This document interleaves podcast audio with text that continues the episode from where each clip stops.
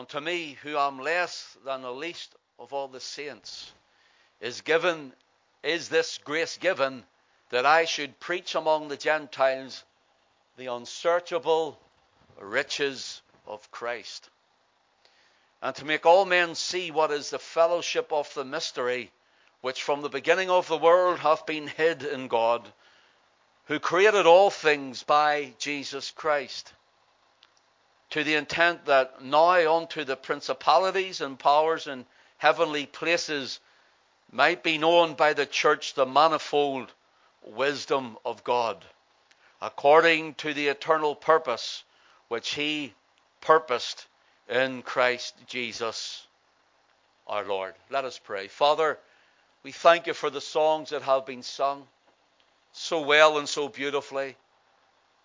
We ask you, Lord, to bless our sisters who have stood up to sing those songs and play the music this evening. We ask you now, Lord, that you would speak again into our hearts and into lives, into situations, into minds. We pray, Lord, that you'd speak to your people. And Lord, that you would turn your people's heart fully onto you who have maybe went astray. We pray, O oh God, that you would turn the hearts of someone here maybe who has not yet made your Son their own Lord and personal Savior. May they know the grace of God and may they experience the Holy Spirit, the conviction the Spirit brings according to the Word. And we pray, O oh God, that you would draw them to Calvary, to the foot of the old rugged cross. May they repent and be born again. So, Father, bless us and encourage us tonight. And may your word have free course in this place and among this people. We ask it for Jesus' name's sake and for his glory. Amen. The Apostle Paul speaks in verse 7 of him being made a minister of the gospel, of him being made a minister as an apostle. And he's telling us in verse 7 that everything that he has received from his salvation, and remember, he was a religious man. He was of the junior Sanhedrin. He was of the Jews' religion. He was of the sect of the Pharisees. And so this man knew the scriptures, the Old Testament scriptures. And here he's now realizing that which was spoken of in the Old Testament pointed to the coming of the Lord Jesus Christ. And all of the sacrifices of the temple and everything that it, it detailed and everything that entailed in it, we find that Paul would know that it spoke of and pointed to the Lord Jesus Christ and his doing and his dying again at Calvary. Paul came to a realization that Paul himself could not merit or attain salvation. Even as a good religious man, Paul realized his religion was not enough. Paul realized his doing was not enough. And Paul realized that even not only his salvation, but every good gift that Paul had in his life, and every perfect gift in Paul's life, as James would write, is from above and cometh down from the Father of lights, with whom there is no variableness, neither shadow of turning. Paul not only realizes of the grace of God in the calling of Paul to salvation, but in the grace of God in the calling of Paul as an apostle and as a minister of the Word of God and as a preacher of that self same Word. Paul realizes that everything that he has is from heaven. He's undeserving, and yet he has received what God has given unto him. In verse 7, he continues, Wherefore I was made a minister according to the grace of God given unto me by the effectual working of his power. Notice this Paul is saying, There's not one thing of mine own strength that placed me in this position.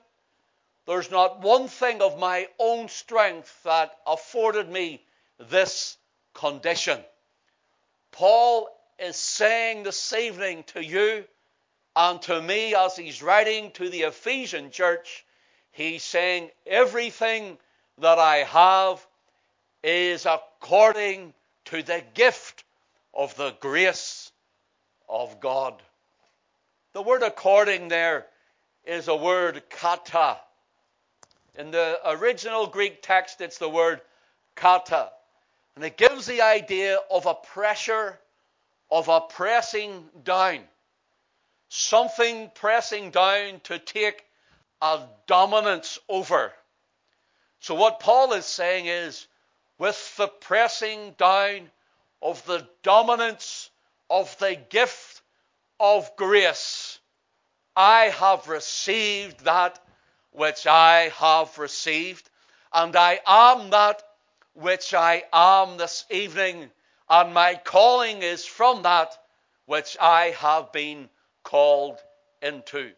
Paul is saying that everything that he is and has has been afforded to him and given unto him freely by God according to the electing grace of God in his life.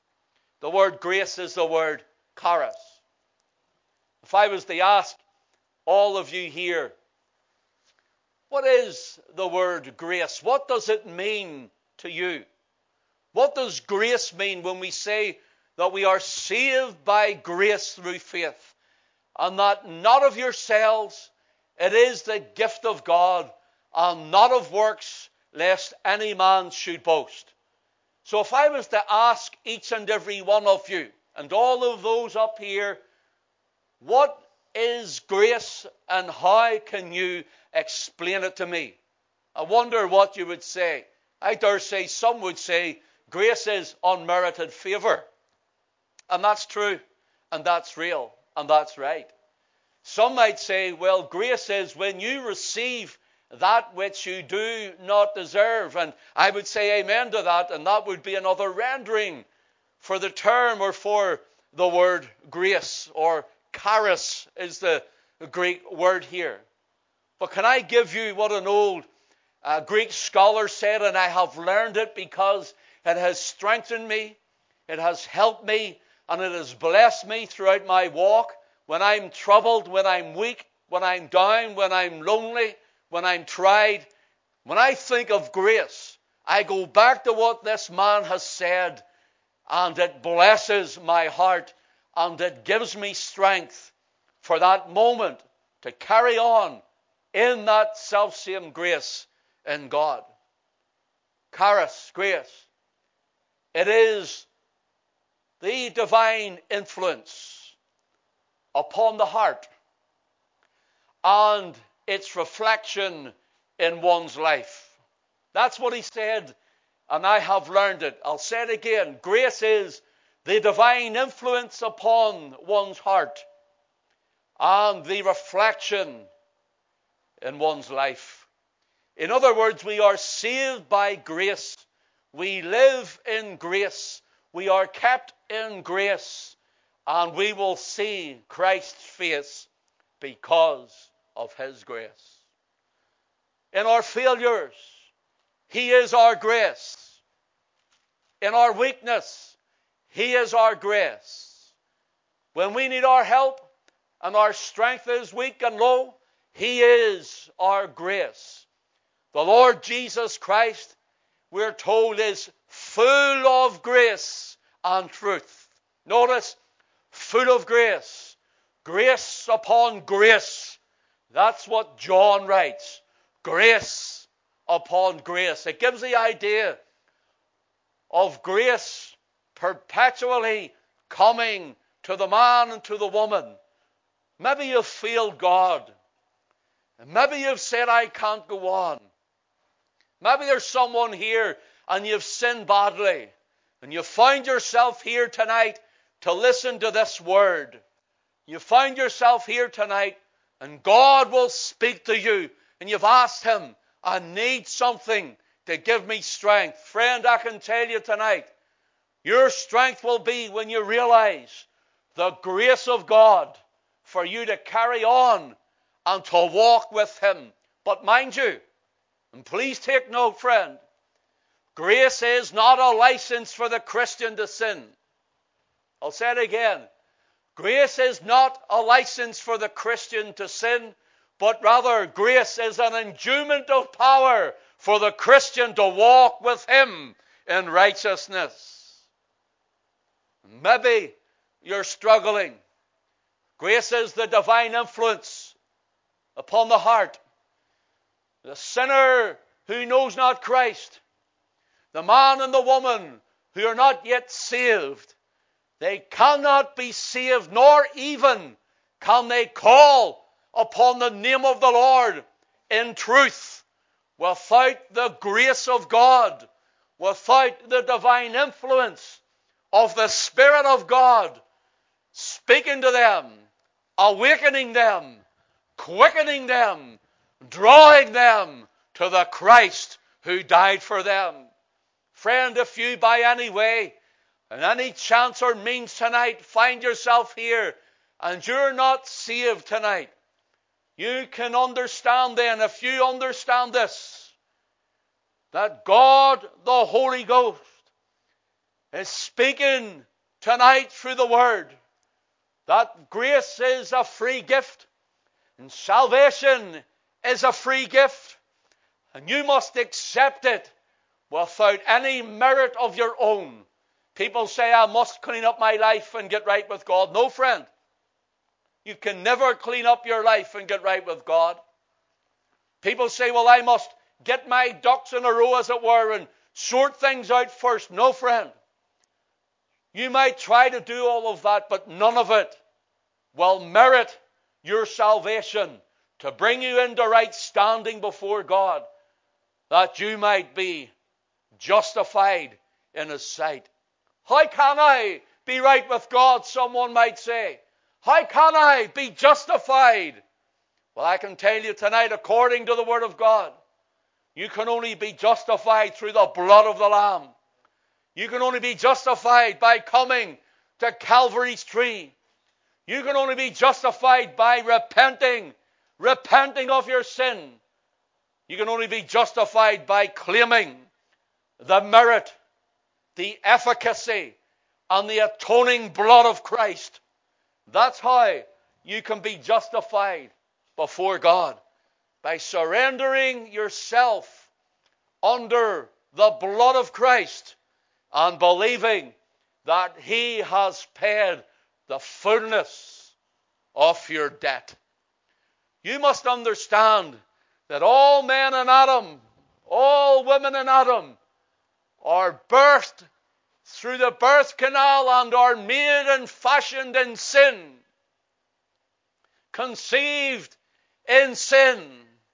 Your mother and father were sinners makes you in conception a sinner to your depraved nature, unable to save yourself, and realizing that this wonderful, gracious gift of God is this that God knew you in this yard tonight, and God brought you to this place tonight, and God had you sit under this word tonight. How blessed you are that you might be known of God and called by Him unto salvation. Friend, Paul says, All that I have and all that I am, I have received it by the grace of God and nothing else.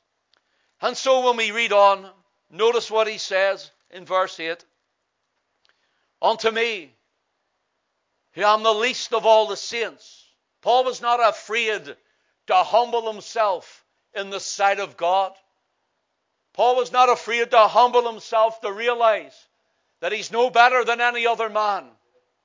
Paul was not afraid to humble himself to realize that he was a sinner before a holy God. And he says, I am the least. When I look at myself, I'm nothing in the sight of God. Yet man shakes the fist toward God and spits toward heaven with his vile rebukes and abuse of God and of his Christ. Paul, the apostle, yielded himself, bent the knee, bowed the head, and gave over the spirit in repentance. And he said in humility, He said unto me, who am the least of all the saints. Today we're told, follow your heart. That's we hear everywhere. Follow your heart. Friend, can I advise you? Don't follow your heart. The Bible tells us the heart is deceitful above all things and desperately wicked. The Lord says, Who can know it? I, the Lord, search the heart and I try the reins, he says. Follow your heart, people say. Churches are saying it with uh, these lovely, beautified messages with no substance of the Word of God in them. Follow your heart, friend, I can tell you. Your heart will lead you to hell. But if you give your heart to Christ, He'll take you to heaven. He'll take you to glory. And Paul humbled his heart and he says, Unto me, he says, Unto me, who am the less than the least of all the saints, is this grace given. I love it. When I think of a man like me, when I think of a man like me who left school without any qualifications, think of a man like me who took the most menial of jobs, one after the other, after the other throughout years.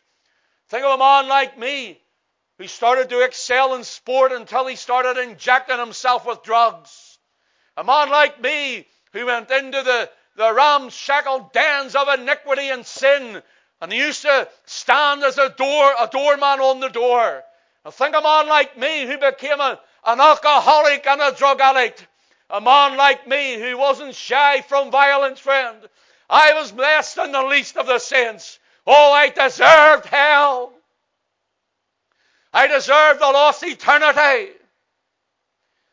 But when I think that grace found me, grace came to me in the person of the Lord Jesus Christ, heard the glorious gospel of the saving grace of God, found in Him alone.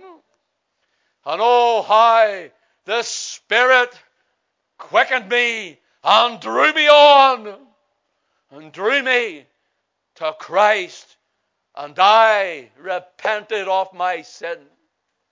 And I gave my all to Him, which was nothing. And there He took a vile wretch. There He took a guilty, vile, hell deserving sinner, a man on the broad road to destruction. There He took a man like me Oh, when I think about it,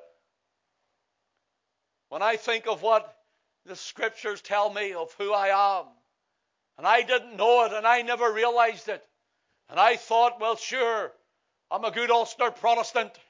Wasn't even that. Sure, I'm a Presbyterian. Well, my name was on the roll, it was never there. And I thought it was enough. And all the time, the lake of fire was flicking round my heels. The flames were flickering around me, and I knew it not till I heard of a Christ who died for me. We sang it this morning around the Lord's table in church. Guilty, vile, and helpless we. Spotless Lamb of God was he. Full atonement. Can it be?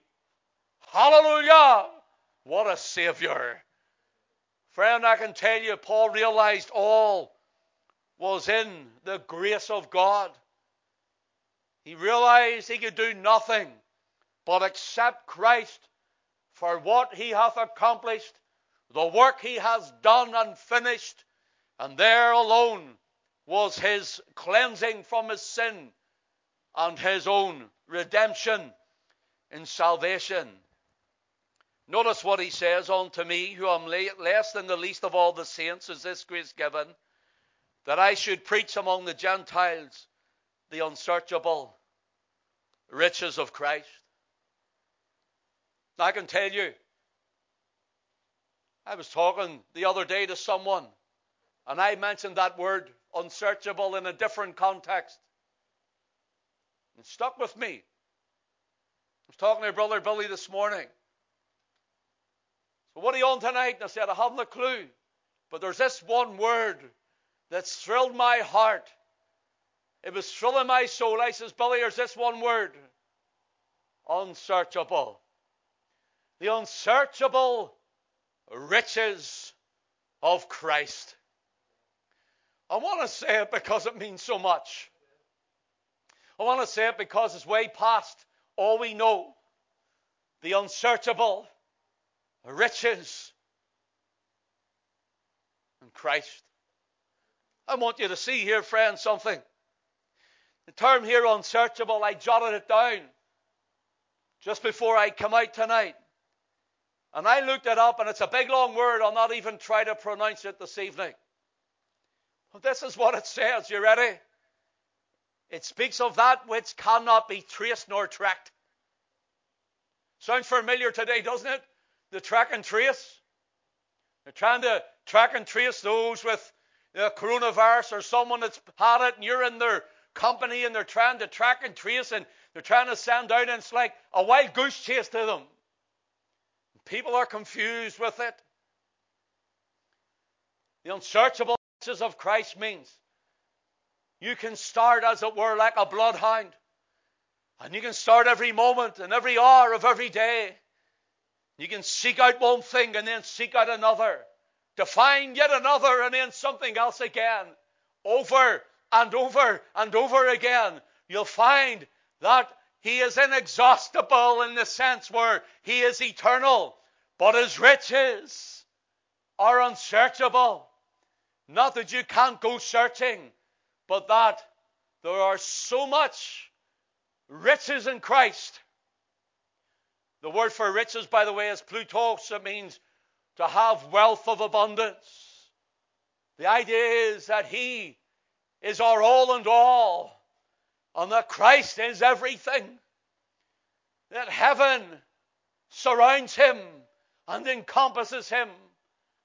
That time and eternity depends upon Him. That your salvation from light to darkness or darkness you'll stay or to come into light depends on Him. He is unsearchable. The unsearchable riches of Christ. Oh, we could stay here for eternity and talk about the things of the beautiful Christ. Talk about the things of the wonderful Christ. Talk about the things of the extravagant Christ. He who is extravagantly beautiful and wonderful and merciful and gracious and good. Friend, you need to know this Christ. You need to know Him. If you don't know Him, it's time you knew Him tonight. I'm wrapping this up. Thank you for your attention tonight and for your attendance. Verse 9 into 10. Notice what Paul says, and to make all men see what is the fellowship of the mystery, which is from the beginning of the world, hath been hid in God, who created all things by Jesus Christ. Here we're told there's a mystery hidden in God the fellowship of that mystery, the reconciliation of God in Christ. Man can't know it, save the Spirit show it. And he goes on to say in verse 10 to the intent that now unto the principalities and powers in heavenly places, notice in heavenly places, there are principalities and powers. And there are wicked principalities and powers, evil principalities and powers, rulers of the darkness of this world. We're told about those things. They move upon wicked men and they move upon wicked leaders and even into wicked governments and so on. But here the principalities and powers are in the heavens. Notice what he says to the intent that now unto the principalities and powers in heavenly places might be known by the church the manifold wisdom of God. The manifold wisdom of God. You know what this is telling me? I want to read it to you. Again, I jotted it down in the flyleaf of my Bible. This is what it means. The church becomes a university for the angels in heaven. I want to say it again. The church becomes a university for the angels in heaven. And every saint on the earth is a professor unto those angels. How can this be? What does that mean? Well, First Peter, if you'll turn with me as a closing scripture, First Peter, please. Chapter 1.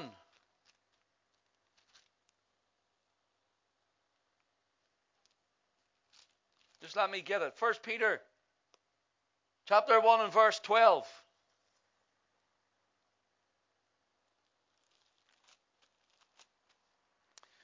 Notice what Peter says. Unto whom it was revealed that not unto themselves, but unto us they did minister the things which are now reported unto you by them that have preached the gospel unto you. Notice this with the Holy Ghost sent down from heaven, which things the angels desire to look into, which things the angels desire to look into. Let me give it to you in a personal note from me.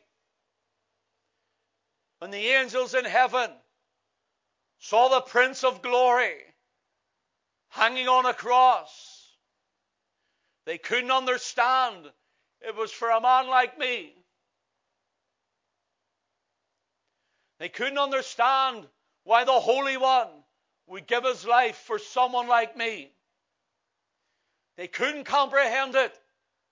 You see, the angels which left their first estate, which sinned in heaven, were cast out, and now are reserved unto darkness, will never have another chance again. And they will stand and be cast into a lake of fire. They'll never have a second chance. But the sons of Adam, the daughters of Adam, that's you and that's me. We have this chance when the Holy Ghost, sent down from heaven, speaks to a man and quickens a woman and shows them their need of Christ. And without that, they cannot be saved. And the angels in heaven are looking at this great redemption, are looking into this great salvation and they cannot understand it. They can't comprehend it. Why would the Holy One of God come and die for a wretch like me? Why would he love me and give himself for me? For you, my friend. Why would he do it?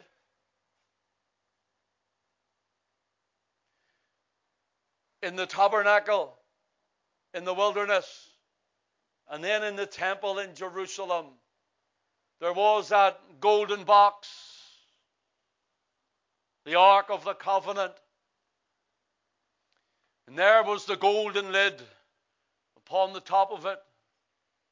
And there upon the top of that golden lid, which was the mercy seat, were the two cherubim facing each other, wing, touching wing this way and that way.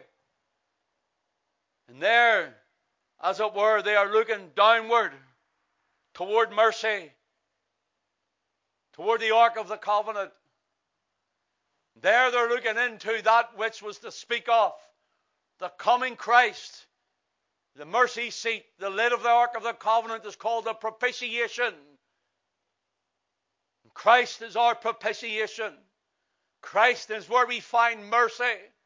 And the angels of God, like the cherubim on the lid of the Ark of the Covenant, are looking in. As Peter says, they're looking at it to try to find it out and understand it. Why, oh, why would the Father send His Son to die on the cross, the Roman gibbet? Why would He send Him to die for a vile wretch like me? You see, the angels can't preach the gospel, friend. Angels cannot preach the gospel because the angels don't know the joy that this salvation brings. Oh, friend, tonight, if God is speaking to you, will you realize there's nothing you can do but call in the name of the Lord and be saved? That all has been done for you, that His blood was shed for you paid your debt for you. And as the old hymn said, he went to the grave and rose again. Living, he loved me. Dying, he saved me. Buried, he carried my sins far away. Rising, he justified freely forever. One day he's coming. Oh, glorious day. Will you come to Christ tonight? Will you come to Christ tonight? Will you give your life to the Savior if you don't know Him tonight? Will you come to the one who died for you? Brother or sister, will you be encouraged tonight? Will you be encouraged in your faith tonight? And will you serve Him with a whole heart from tonight? And may God help you to do so for Jesus' name's sake. May God bless you.